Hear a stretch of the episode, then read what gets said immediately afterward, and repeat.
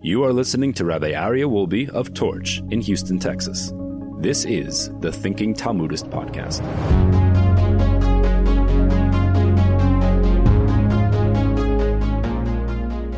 All right, welcome back, everybody, to the Thinking Talmudist series.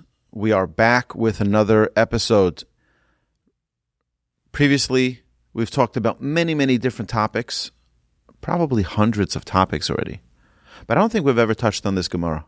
It's a fabulous Gemara at the end of Tractate Makot. The end of Tractate Makot, the Talmud brings that we know we have 613 commandments, and each of those 13, 613 commandments can be uh, minimized into a single commandment and then that commandment, though that the, several other commandments can be minimized even further, means if someone wasn't able to attain all 613 commandments, how many can we minimize them to? So we know, because we've been scholars here learning for many, many years, that our sages tell us that all of the Ten Commandments really encompass the entire 613 commandments. How exactly? That we have to learn the Talmud to figure out. Then there are others that say all of those Ten Commandments are all in the first commandment of the Ten Commandments. So if you only had those Ten Commandments, you can learn the entire Torah. If you only had that one commandment, you'd be able to learn the Ten Commandments, and from that, all of the rest of the Torah. And then other opinions say if you only had the first word of the Ten Commandments, Anochi, Hashem Elokecha, right? Anochi, that I am Hashem your God. That would be enough to understand the first commandment, and then the Ten Commandments, and then all 613 commandments. And then our sages tell us if you only had the letter Aleph from Anochi, then you'd know the first letter, the first commandment, the first 10 commandments, and all of the rest of the 613 commandments. Why? Because it, the deeper you go into the connection with Hashem through His Torah, the more you understand. And if we understood the secret of the letter Aleph, we would understand everything. We would understand absolutely everything. We'd understand from the Aleph how it means that Hashem is one. We'd understand how it means that if Hashem is one, we can't have an idol. We would understand that we can't say the name of another idol because that would be sort of creating a second entity from Hashem that can't be. We would understand that parents are partners with Hashem, and therefore we have to honor our parents. We would understand that Shabbos, Hashem wants what's best for us, and therefore He commands us to rest, etc., etc. We would be able to derive every single mitzvah from that one commandment, from that one letter. Additionally, we know that the Torah wasn't given till 2,448 years after creation of Adam and Eve. In that case, how did Avram Avinu, Abraham, our patriarch, how did he observe the Torah? The Torah wasn't given yet. We weren't commanded yet to keep Shabbos. We weren't commanded yet all of the commandments of the 613 that we are familiar with in the Torah. So how did Abraham observe it? Oh, that's the secret. He connected with the Anochi Hashem Elokecha. He connected with what it means that I am Hashem your God. And then he understood everything. Now, it also says in the Talmud, we'll get to this hopefully one day, it says in the Talmud that the Torah was created before the world. The principles of the Torah, the mitzvahs of the Torah, were created before the creation of the world. The Torah is the blueprint for the world, which is, by the way, just a, a problem for the rabbis who say that, either, I'm not talking about Orthodox rabbis, obviously, but there are those who say that there's the documentary theory. We're familiar with that, right? And there are those who say that it was written by, I can't even tell you the nonsense that these people say, but it's very clear that the Torah is a document that's not like any other document. You don't have any other document in the history of the world that has a self prophecy in it. Meaning, Uh, not only self prophecy, self witness in it. That means you don't have a book that says, yes, we were all there. I'm not talking about just 30 people, 20 people. We're talking about millions of people. and not a single testimony of contradiction to it. We were all at Mount Sinai, and that's what's written in the Torah. And exactly the experience that every single person had is written in the Torah. And it's it's a public declaration of the public experience of the public revelation that each person experienced. If that was false, the people would say, "Sorry, this is not this is nonsense." But the people all agreed with what is written. Otherwise, they would have thrown out the Torah. We don't see any record of that. That it was thrown out or disagreed to by anyone. Okay, so now we come to a point where the entire Torah is now, we can understand it on one principle Emunah. Tzaddik be'emunah so yichya. If a person just has emunah, which is what Avram Avinu had, Abraham, our patriarch, that's what he had. He had a relationship with Hashem. From that, he was able to derive everything. Mistakes that some people have about uh, this documentary theory and who wrote the Torah, the Torah itself declares how Moshe communicated with the leaders, how Moshe communicated with the people, how Moshe is there's a public documentation of what happened publicly. So it's not an individual experience where Moshe is writing, this is what happened to me. Plus, there are other things that are written in the Torah that Moshe himself didn't even know about. Like just a few weeks ago, we had the, the story of Balak. Moshe didn't even know about that. He just sitting there dictate, uh, writing as Hashem dictates, and suddenly he hears a story about Balak, and he's like, one second, they were on the mountain overlooking the Jewish people. Moshe didn't know anything about this and yet it's written in our Torah because it's a godly document. It's a godly document that was given word by word. And when we, I'll just say quickly a story, an anecdote to this. There's an attorney in Houston, a very prominent attorney, who I'm close friends with. And he told me that he was asked to do a series of classes to students at University of Houston to do a parallel between American law and Jewish law. And it's very interesting. It's an interesting series. I'm sure he was he did a fabulous job because he did a tremendous amount of research. So I told him, I said, look, I'm happy to help at, at any, any level you need. You just call me literally 24 hours a day. I will be there. Tell me what you need. I'll give you all the information you need for your class, for your series, for your course, and I will happily assist. Okay. As it goes a couple of weeks and he doesn't call me, and then one night at 11:30 at night, I remember this as clear as day. Uh, at 11:30 at night, he calls me up and he's you can hear distress in his voice. And he says, "Are where are you?" I said, "I'm I'm home. What can I do?" He says, "Can you come over to my house right now?"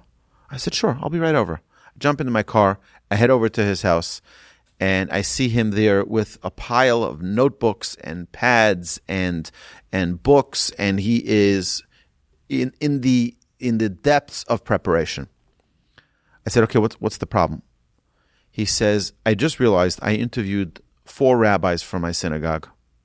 I interviewed them with the same questions, and I got four different answers on every single question." He says, "Help me." I asked him, I said, what, what, what did you ask? He says, I asked him who wrote the Torah. And would you believe it that four rabbis each gave a different wrong answer? Four rabbis gave four different wrong answers to who wrote the Torah. So I said to him, Close your eyes and imagine you're standing in the synagogue right now and they pick up the Torah scroll after reading the Torah and they sing a song. I want you to hum that song to me. And he's like, okay. He closes his eyes and I said, okay, I'm lifting up the Torah. And what does everybody start to sing now? Vizot HaTorah Asher Samoshe Lifnei, right? I, uh, that's right. Al Pi Hashem Biyad Moshe. I said, what, what is that song? What is that song? Tell me what that song is. What are those words? He says, You know, I never really thought about it. I said, Let me tell you, let me translate that for you. I'm going to read it. I'm going to read it from inside a siddur so you don't think that I am changing out any words. Okay? Here we go. I'm opening up a siddur right here, and we're going to read this together. This is the Torah that Moshe placed before the children of Israel upon the command of Hashem through Moses' hand. I said, My dear attorney, tell me yourself who wrote the Torah and how did he write the Torah? Moshe wrote the Torah through the word of Hashem. I said, You don't need the rabbi to give you the answer to that. You know the answer yourself. He says, So why? I said, That I can't help you with. I can't help you with why. I, I know why, but I'm not going to say it because it's not nice. And I only say nice things. So now we're back to our Talmud. And the Talmud here wants to know if a prophet can annul a decree of a previous prophet, of an earlier prophet. So the Gemara cites an incident from which it is seen that one prophet, Zechariah, overrode the words of another prophet, Uriah, and the Gemara relates a story. This story is very important for us, particularly in the week of in the week next week is going to be Rosh Chodesh on Wednesday, Rosh Chodesh Av, the beginning of the month of Av. And as you may find in the in the Living Jewishly podcast that was released this morning, the laws of the three weeks, it's very important for us to get into the frame of mind of what it means the destruction of the temple. And here this is an amazing story. Vikfar Rabbi Gamliel v'Rabbi ben. Once upon a time, after the destruction of the temple, Rabbi Gamliel, Rabbi Elazar ben Azariah, Rabbi Yehoshua, and Rabbi Akiva, the four of them, were traveling on the road. Vishamu kol hamona shel Romi miflata and they heard the sound of the Roman crowds in the plaza of Rome. Berachok mea ve'esr mil, 120 mil away. Very far away. But they heard the, the noise, the people cheering, and the people excited from the square in Rome. Vischilu bochin. And the rabbis started weeping. The rabbis started weeping. Now, what were they cheering about? Anybody know? So this is approximately 100 miles away. And what happens? The rabbis start crying. What does Rabbi Akiva do? Rabbi Akiva mesachek. But Rabbi Akiva started smiling. He started laughing. Amrulo, they asked him, Mipnei ma ata mesachek. For what reason are you smiling? Amar lahem ve'atem epneatem bochem. He said back to them, Why are you guys crying? I'll tell you why I'm smiling, but why are you guys crying? Amru lo, they said to him, Halolu kushim shemishtachavim la'atzevim umikachim la'avodas kochavim yoshvim betach v'hashket. Says these heathens who bow down to idols and burn incense to idolatry live in security and in calm. V'onu bayis hadom ragle Hashem soruf. And as for us, the house which is the footstool of our God, the temple, the holy temple, is completely burned down, consumed in fire. It was burnt down.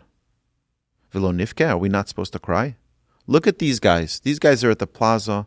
They're doing all of their idolatry. They're living their lives happy, free, easygoing no problem. And look at us. We're homeless. We don't have a temple. Our temple is destroyed. It's been consumed by the flames of the fires that they burnt it down with. Rabbi Akiva then explained. He says, This is why I'm smiling. Even though this is right after the destruction of the temple. Amrlan, he said to them, He says, This is why I'm laughing. He says, Ma la'ovre ritzono kach. If such is the reward for those who transgress the will of Hashem, that they dwell in security and calm, he says, then for those who do the will of Hashem, much greater is going to be their reward. How much greater? Why wouldn't I smile? Why wouldn't I smile? That means, let's understand this. Let's take a second. We can sometimes look at nations of the world. This is a question that people always ask, by the way, just in another in another vein, if we may, for a moment. People ask, how come bad things happen to good people? How come seemingly good things happen to bad people? And it's also seemingly bad things, but it's not really bad. So we have to understand that in order to answer this question, we have to understand A, what is good, what is bad. You see, we see things from the perspective of the worldview that we grew up with. The worldview that we grew up with was that earn money, live a privileged lifestyle, and that is happiness, and that is goodness. Right? I just met with someone yesterday who said he grew up his life that from his parents and his grandparents, you go and make money and you make as much money as you can so that you can retire well and so that you can travel well and that you can live a good life and had, send your children to college and so that you can leave an inheritance for your family and that's a good life. And he bought into it. Men's over 85 years old. He bought into it. But is that really the truth? Is that really the truth that that's the purpose of life? I think it's clear that it's not. So if someone lives with that perspective, with that doctor, is this a correct medical term? That schema, that original frame of mind, that this is what life is about, then you're right. If livelihood is not that great, it's pretty lousy to live life like that. And if they don't have all of their riches, that's pretty lousy way to live life. But that's not the purpose of life. We're here because we have a very, very special, delicate, holy, pure soul within us that we need to make sure that through the process of our life, we bring it to its perfection. So, what happens? We come, a lofty soul gets infused into our body, and then we start facing the challenges of life. And Hashem sends every person their perfectly manicured challenge that is perfect for them. You know, I'll give you an example marriage. Marriage. Every marriage has its challenge. You show me a couple who are together, I will show you the challenges. Or sometimes you don't need me to show you, you they'll tell you themselves. And everybody has had this thought, you know, if I was actually married to that person, everything would be great. Right? You ever thought that? Yeah, of course. Yeah, if I was married to that person, it would be so much easier. Because they don't have the issues that my wife has. They don't have the issues my husband has. They have other issues. And Hashem custom tailors every person with their perfect problem that they're going to have to solve in their marriage. You know, I always say this marriage is a workshop in character development. You will have a. My friend came over to me. We were at a conference together, and he was divorced for about a year. And I said, "No, how are things going? Are you getting back on your feet?" How you know? He says to me, "I'm really worried." He says, "On my flight here to the conference, I read a New York Times article that said that they did a study with thousands of divorced people who got remarried a second time. And 98% of those people testified that they had the exact same issues in their second marriage that they had in their first marriage. I said, well, So what's your problem? He says, I'm terrified of getting married again. I said, No, I'll tell you why they had the same problems because if you don't change, your problems don't go away. If you don't change yourself, of course you're going to have the same problem the second time around. But when you realize that it's your change that needs to happen, then your problems will be different. This is such an important thing for us to realize that life is not about only living. We mentioned this in our Parsha podcast yesterday. It's very important for us to know this. Life is about challenge. That's what it's about. If you don't have challenge, you're not living. When that line goes flatlined, that's when all the challenges end. There's no more ups, there's no more downs. There's no more ups, there's no more downs, no more downs. Now, now there's flatlined, no more problems. No more credit card bills, no more insurance payments, no more mortgage payments, no more having to do anything, no more having to deal with my my pesky neighbors. I don't have to deal with this. I don't have to nothing, no more. But we don't want that. We want life. We want life. So you know what that means? Dealing with the issues that come our way, the ups and the downs. It's not running away from them. It's not saying, oh, if I was married to someone else, then I wouldn't have those problems. No, no, no, no. This is what Hashem wants you to work on. The issues that are confronting you right now are the issues Hashem wants you to work on.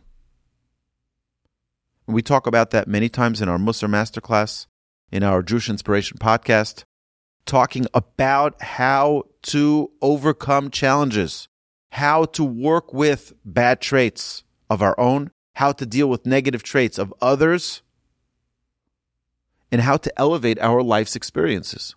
So that it's not just a life of filled with problems. Oh, look at me. Life is so miserable. No, life is awesome. Life is filled with opportunities. And it's a privilege. It's a privilege to be on this earth and to have those problems. Show me the person, I'll show you the challenge they have. There's nobody who has no challenges. Nobody. Everybody's got a package. Because only dead people have no problems. They have other issues. We have to uh, embrace the challenges that we have. So I don't even know how we got here. But we need to understand that when the Talmud here is talking about that the sages were. Oh, so we told I tell you how we got here. So the reward and punishment. Sorry, good, good. Why seemingly good things happen to bad people and seemingly bad things happen to good people? Because there is no good and bad. It's a facade. It's all good. The fact that you have a challenge means that you're in this world and living. It's good. You want to not have that problem? That means you're not living. Every person has got challenges. Now, on the outside, people may portray a picture of look at me in my perfect life, look at me in my perfect marriage. I had a guy last week tell me that he had known about a couple that have been unfaithful to one another. And he said he was walking in the supermarket with his wife and his wife comments to him when he sees this couple, when they see this couple, they're like, they have such a perfect marriage. It's unbelievable. On the outside, they display a picture of harmony. I had a couple coming here, right here to the torch center. And they were, if they had stones, they would throw it at each other. If they had guns, they would shoot at each other. If they had sticks, they would hit each other. They were yelling and screaming, and I'm just like the, the bouncer trying to keep them out of each other's hair. Yelling and screaming. I said, Look, I'm not a therapist. I'm a rabbi. I'm here because I love you and I want to listen to what it is that, but you need to go to a therapist and you need to talk this out. You need to have a professional help you. I'm a professional rabbi, but not a professional therapist. I don't even know if I'm that professional either as a rabbi. But a few hours later, I see on Facebook they post this lovey-dovey picture, like like, and to the outside world, it looks like they have a perfect marriage. And when they come inside the office, right, doctor? When they come into the office, all hell breaks loose. So don't believe what you see. Which leads to another thing that we learned in the Mishnah. Don't judge another person. How many times did we discuss this? Don't judge another person because you never know what's really happening. What your eyes see is never the truth. Almost never. Oh, but I saw they looked like they were so lovey dovey when I saw them in the grocery store. Oh, you don't know what's going on behind the scenes. It's so tragic if we live a life that is just based on what we see. There's so much more going on. And we have to have love and patience for every human being because you never know what they're going through. You never know what they're going through. So, my dear friends, don't assume that anybody's having a perfect sweetheart life. Everybody faces their challenges. Everyone has their things that they need to work on. If everything was so hunky dory, I guarantee you, you wouldn't have these people in Hollywood miserable, miserable. They portray this life of glamour, you know, and they're walking on that red carpet, and everyone's like, "Oh, I wish I could be them. I wish I can have that life. I wish I could, you know, hang around them." No, I'm telling you, you're not missing anything. They have challenges just like everybody else, and they have maybe even more because they're being pursued by everyone who thinks that they have such a great life and that they don't have challenges. I go into people's homes as a first responder and I see things that the world doesn't see. Don't be judging anybody, I promise you. Don't be judging anybody. You don't know what's going behind going on behind the closed door. You never know what's going on. All right, so now back to our Talmud. So the Talmud here says that the three Tanaim were crying. Look at them. Look at the, the, the nations of the world. They're so excited. They're serving their idols. They're living free. They're living calm. They're living secure lives. And look at us. Our temple is destroyed. Rabbi Akiva hears this and he starts smiling and he starts laughing. Rabbi Akiva says to them, You don't understand. You're seeing this wrongly. You're not seeing this picture properly. He says, If this is the way the idolaters are being rewarded. Imagine those who follow the ways of Hashem, how they're going to be rewarded. The problem is that everybody thinks that all the reward is here in this world, and it's not. It's here in this world and in the world to come, even more so. It says that the greatest pleasure, the greatest pleasure that any human being or all human beings combined can experience in this world.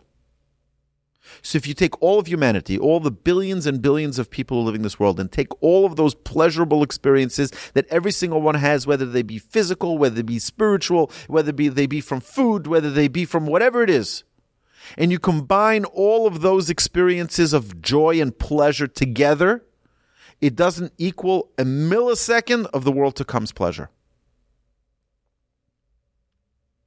It doesn't equal one millisecond of pleasure in the world to come. The ecstasy, the level of joy and pleasure that we experience in our closeness with Hashem is greater, one millisecond of it, than all of the pleasures of this world, of all humanity combined. So that's what Rabbi Akiva is saying. He says, if you have the nations of the world with their joy and with their excitement and with their security and with their happiness, Imagine for us how great it's going to be that we observe Hashem's Torah. Shuv pam achas olun Yerushalayim. On another occasion, these same four sages were walking up to Jerusalem after the destruction of the temple. When they reached the Mount Tzofim, which is Tzof means a an outlook. So there's a mountain that from that mountain you can see the whole Jerusalem, and it's so beautiful. When they come to this mountain and they see the destruction of Jerusalem, they're overwhelmed with sadness and they tear their clothes. And the halacha tells us that anyone who goes to Jerusalem today and sees its destruction needs to tear their clothes. And there are people you'll see at the Western Wall with torn clothes because they see the destruction of the temple. It's a mitzvah for them to feel that pain and to mourn the loss of our temple, but more that more than that, to mourn Hashem's home being destroyed. This is Hashem's home. Hashem's physical home, Hashem is a spiritual entity. Hashem doesn't have a physical body. But if he were to have a physical body, this is his home for his his sort of his place where he comes down to this world for us to experience the godliness. So they tore their clothes and were able to see the city of Jerusalem in its destruction. Kivin Shigiu Harabais, when they came to the Temple Mount, Ra'u Shaul Shiyatza Mi Beis Kodashim. They saw a fox emerging from the Holy of Holies. Hitchilu Hein Bochen, and they started to weep. Virabba Kiva Mitzachek, and Rebbe Akiva was smiling, and he was happy. Amru lo, they said to him, Ipnei ma ata mitzachek. For what reason are you smiling? Amar lahem mipnei ma atem bochim. Rebbe Akiva said to them, Why are you crying? Why are you weeping?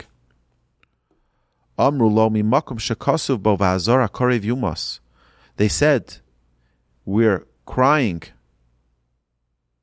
because there's a verse that says, that a non Kohen who approaches the temple shall die. And now there are foxes prowling over our temple, and we're not going to cry. You know how holy the Holy of Holies is? Do you know how holy the temple is? That any non Kohen who would attempt to walk in would die? Remember the story of Aaron's two sons? They walked in, boom, like electrocuted from the holiness. They were uncalled visitors, unwelcomed visitors into the temple, zapped. And now foxes are walking in there. How can we not cry when we see such a thing? Rabbi Akiva then explained why he was smiling. Amar Lehem, he said to them. For this reason I am smiling, because it says, Va'idali, Edim ne'emonim es Uriah HaKoin, ve'esecharyahu, ben. I will summon trustworthy witnesses for myself. The two prophets, Uriah, the Kohen, and Zecharyahu, ben Yevarchiyahu. Ma Uriah etzel Zechariah. What is the connection between Uriah and Zechariah? Uriah b'migdash rishon. Uriah was around during the first temple.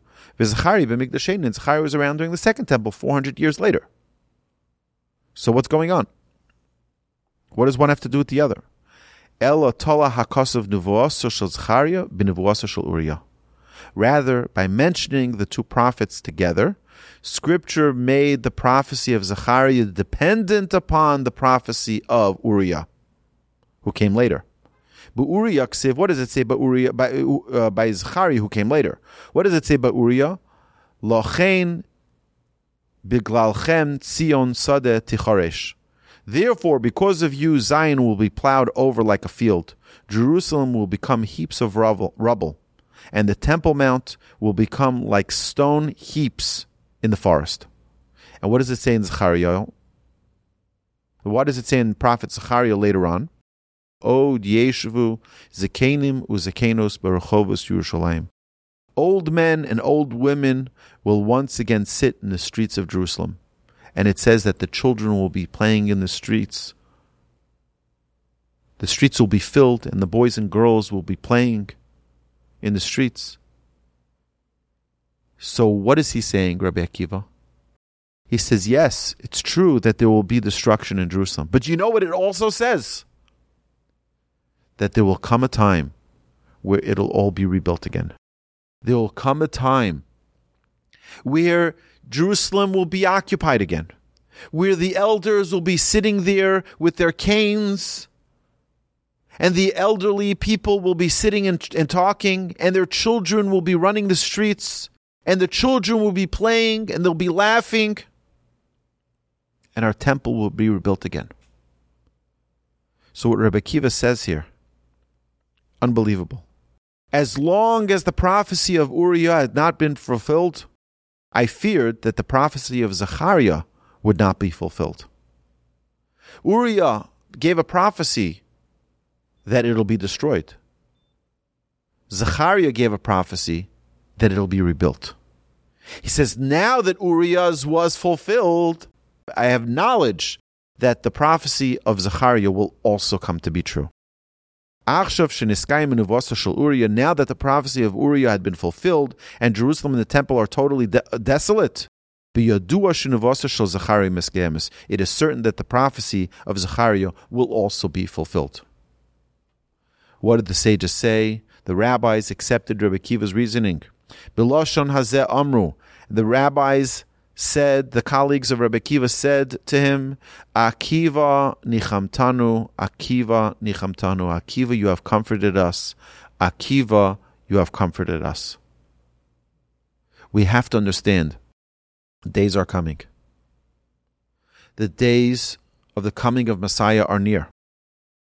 All of the signs in this world, the chaotic world that we're living in, there's more chaos today than ever before in the world. There's craziness. There are things that don't make sense. We're looking at ourselves and we're like, what in the world is going on here?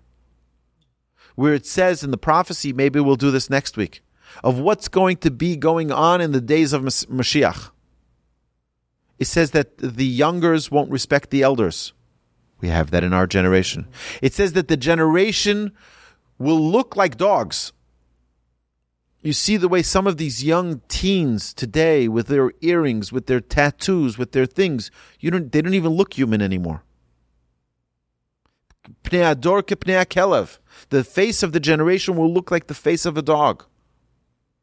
This is our generation where you have people today publicly saying, I'm suing my parents for bringing me into this world.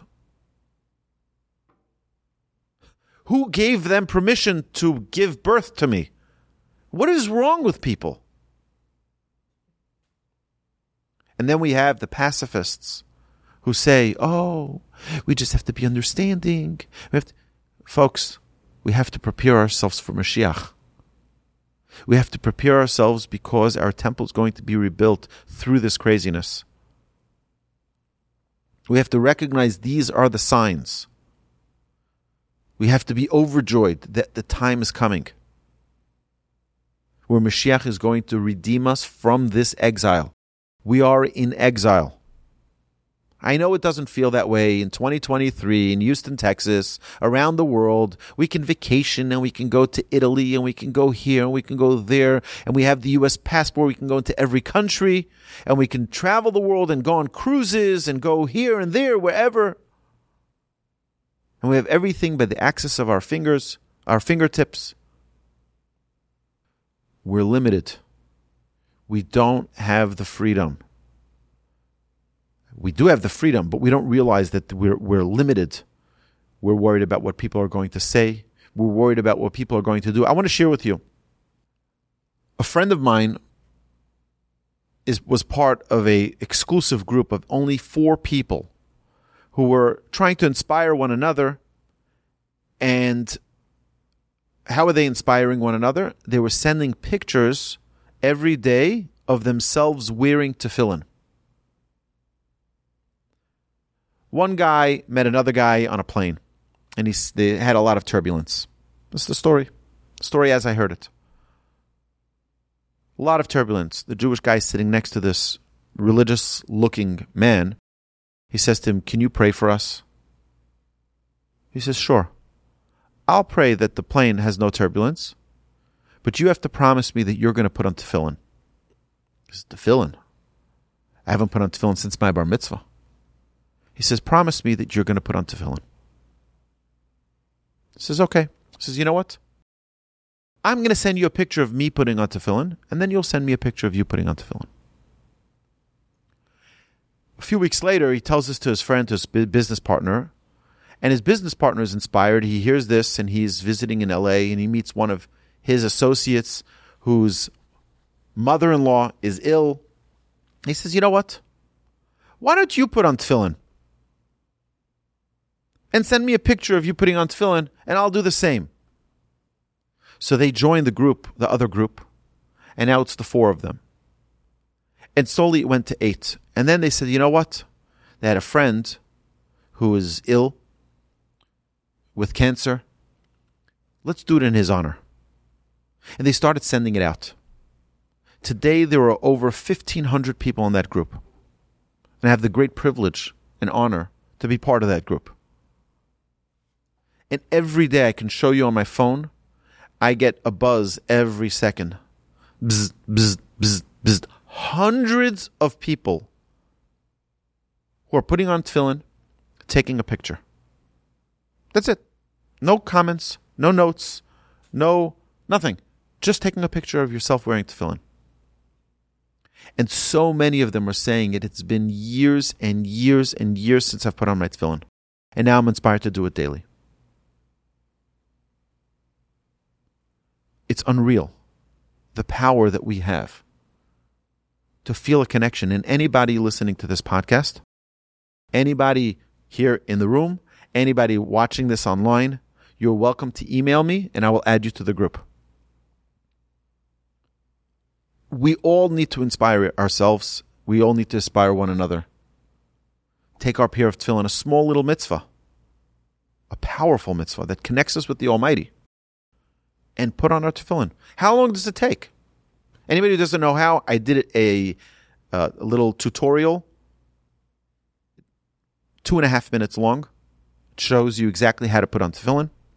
I'm happy to, happy to send it to anyone. It's a special mitzvah that every person can do. It doesn't take a lot of time.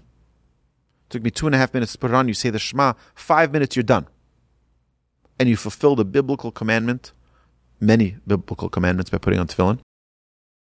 You fulfill the biblical commandment to recite the Shema. It's an unbelievable way to connect to Hashem. We have the power to bring Mashiach. We have the power to end this exile. So I was going to tell you a story. So on Tuesday morning at 4 a.m., I woke up. I was in Passaic, New Jersey. I wake up my son. I said, let's go. I got to go to the airport. I had a flight to Atlanta to be there. I had a full day conference with a bunch of rabbis, 50 rabbis from around the country. And he takes me to the airport. It's still dark outside. Still cannot put on tefillin yet. Can't daven yet. Can't pray.